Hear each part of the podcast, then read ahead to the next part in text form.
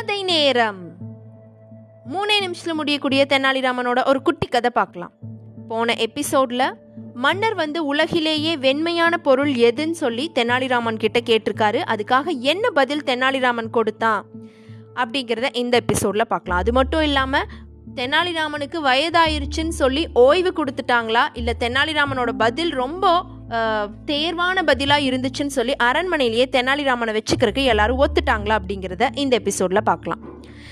மன்னர் வந்து உலகிலேயே வெண்மையான பொருள் எதுன்னு கேட்டதுக்காக தெனாலிராமன் அந்த மன்னர்கள் சொன்ன மற்ற அரசவை உறுப்பினர்கள் சொன்ன எல்லா பொருள்களையும் எடுத்துக்கொண்டு வந்து ஒரு தரை போட்டு விரிப்பு போட்டு அந்த விரிப்பு மேலே ஒவ்வொரு பொருளையும் வச்சுருக்காங்க. இந்த பொருள் எல்லாத்தையும் கொண்டு போய் ஒரு ஒரு அறைக்குள்ளே ஒரு ரூம்குள்ளே வைக்கிறாங்க. ஒரு ரூமில் வச்சுட்டு அந்த ரூமோட ஜன்னல் கதவு இது எல்லாத்தையும் இழுத்து நல்லா தாழ்பால் போட்டுடுறாங்க உள்ளே வச்சுருக்க ஒவ்வொரு பொருள் மட்டும் அதே இடத்துல இருக்குது அவங்க கொண்டு வந்த மல்லிகைப்பூ சுண்ணாம்பு இந்த மாதிரி ஒவ்வொருத்தரும் ஒவ்வொரு பொருள் கொண்டு வந்தாங்க இல்லையா? இது எல்லாமே அந்த ரூம்குள்ளே இருக்குது அரசர் மன்னர் எல்லாருமே வெளியே வந்துட்டாங்க. ஒவ்வொருத்தரா ஒவ்வொருத்தரும் ஒவ்வொரு பொருள் சொன்னாங்க இல்லையா? அவங்கள போய் உள்ளே போக சொல்கிறாங்க யார் யார் என்னென்ன பொருள் சொன்னாங்க? அவங்க சொன்ன பொருளெல்லாம் உள்ளே வச்சு அவங்க அவங்க சொன்ன பொருள் எடுத்துட்டு வாங்கன்னு சொல்லி உள்ளே அனுப்புகிறாங்க உள்ளே எல்லாரும் போகிறாங்க உள்ளே போய் நீங்கள் எது உங்களுக்கு வெண்மைன்னு தெரியுதோ அந்த பொருளை நீ எடுத்துட்டு வாங்க. உள்ள பால் இருக்குது மல்லிகைப்பூ இருக்குது சுண்ணாம்பு இருக்குது வெள்ளி வெள்ளி இருக்குது இது எல்லாம் உங்களுக்கு எது வெண்மைன்னு தெரியுதோ அந்த பொருளை எடுத்துட்டு வாங்கன்னு சொல்லி எல்லாத்தையும் உள்ள ஒவ்வொருத்தராக வந்து அனுப்பிச்சிடுறாங்க. உள்ளே போகிறாங்க போயிட்டு ஃபுல்லாக இருட்டாக இருக்குது ஏன்னா கதவு ஜன்னல் எல்லாமே இழுத்து சாத்திட்டாங்க இல்லையா? அதனால ஃபுல் இருட்டாக இருக்குது எதுவுமே தெரியவே இல்லை. ஒருத்தருக்கு ஒருத்தர் ஒன்றுமே தெரியல. ஒருத்தர் வந்து பாலை வந்து தெரியாமல் காலில் பட்டு கமுந்துருச்சு பால் தரையில் ஃபுல்லாக பால் கொட்டிருச்சு. இன்னொருத்தர் காலில் வந்து நகைப்படுது. அந்த இருட்டுக்குள்ளே அந்த பொருளெல்லாம் வந்து காலில் படும்போது அந்த உணர்வு வந்து அவங்களுக்கு ரொம்ப பயத்தை ஏற்படுத்துது. வேறொருத்தர் வந்து பூக்கள் எல்லாத்தையும் காலில் மிதிச்சிட்டாரு. இன்னொருத்தர் வந்து பாத்திரத்தில் இந்த சுண்ணாம்பு எல்லாத்தையும் அப்படியே கீழே கவுத்திட்டாரு. ஒவ்வொருத்தரும் மாற்றி மாற்றி ஒவ்வொருத்தரும் பதறி போய் ஒவ்வொருத்தரும் கட்டி பிடிச்சிக்கிறாங்க உள்ளே இருந்தவங்க எல்லாம்.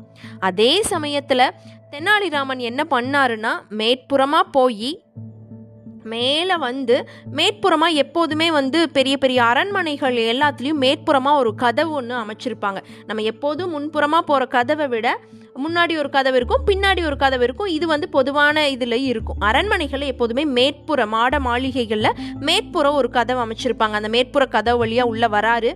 உள்ளே வந்த உடனே உள்ள அந்த கதவை அப்படியே மெதுவாக திறக்கிறாரு. திறக்கும்போது அந்த அந்த ரூம் ஃபுல்லாக அப்படியே வெளிச்சம் வருது. கொஞ்சம் கொஞ்சமாக வெளிச்சம் உள்ளே வர்ற மாதிரி அதை திறக்கிறாரு. அதை திறந்த உடனே உள்ளே இருந்த எல்லா பொருட்களும் பளிச்சுன்னு தெரியுது. முன்னாடி இருட்டு ரூமில் இருந்தது எதுவுமே யாருக்குமே தெரியல இல்லையா? இப்போ அவங்க வச்சுருக்கக்கூடிய பொருள் வச்சிருந்த பொருள் எல்லாம் எல்லாரும் கவுத்தி விட்ட அந்த பொருள் வந்து பளிச்சுன்னு எல்லாத்துக்கு கண்ணுக்கும் தெரியுது. அந்த சமயம் முன்னரமாக இருந்து கதவை திறந்துட்டு கிருஷ்ணதேவராயரும் வந்து உள்ளே வராரு. உடனே தெனாலிராமன் சொல்றான் அரசே என்னுடைய பதில் இப்போது உங்களுக்கு விளங்கி இருக்குமே அப்படின்னு சொல்றாரு. என்ன பதில்னா உலகத்துல எல்லாவற்றையும் விட வெண்மையான பொருள் பாலோ வெள்ளி நகையோ சுண்ணாம்போ அல்லது மலர்களோ கிடையாது. அப்படி இருந்தால் இருட்டறையிலையும் அவை பளிச்சிட்டு இருந்து தெரிந்திருக்க வேண்டுமே. ஏன் அவை கண்ணுக்கு தெரியவில்லை?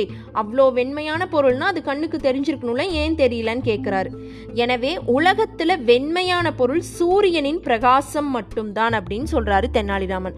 அதனால உலகத்தில் இருக்கக்கூடிய மற்ற பொருள்கள் எல்லாத்துக்கும் பிரகாசம் வருது. அந்த சூரியனோட ஒளிச்சத்தினால தான் மற்ற பொருள்கள் எல்லாமே பிரகாசம் தருகின்றது. அப்படின்னு சொன்னோன்னா அரசருக்கு இந்த பதிலை கேட்டோன்னு அவ்வளோ ஒரு சந்தோஷம். தெனாலிராமன் வந்து ரொம்ப பதில் க சரியாக சொல்லிட்டான் இனிமேல் தெனாலிராமன் இங்கிருந்து ஓய்வு பெற்று நம்ம அனுப்ப தேவையில்லைன்னு சொல்லி தெனாலிராமனை அப்படியே வாரி அணைக்கிறாரு மன்னர் கிருஷ்ணதேவராயர்.